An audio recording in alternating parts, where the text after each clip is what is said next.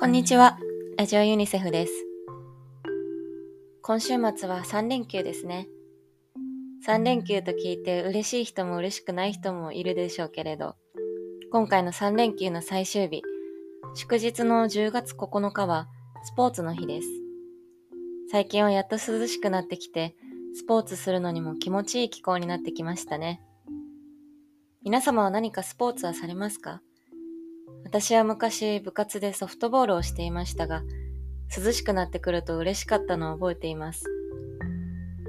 そんな私たちと同じように、世界では毎日何百万人もの子供たちがスポーツをしています。遊びとして楽しむ子もいれば、将来の職業として競技スポーツを選ぶ子もいます。スポーツは健全な成長に欠かすことができない子供の権利です。スポーツの中でそんな子供たちの権利が守られるだけでなく、スポーツが子供たちの生まれ持ったポテンシャルを発揮するための手段の一つとなることを目指し、日本ユニセフ協会は2018年に子供の権利とスポーツの原則を発表しました。子供とスポーツには様々な方々が関わっています。スポーツ団体、スポーツに関わる教育機関、スポーツの指導者、スポンサーとしてスポーツを支える企業や組織、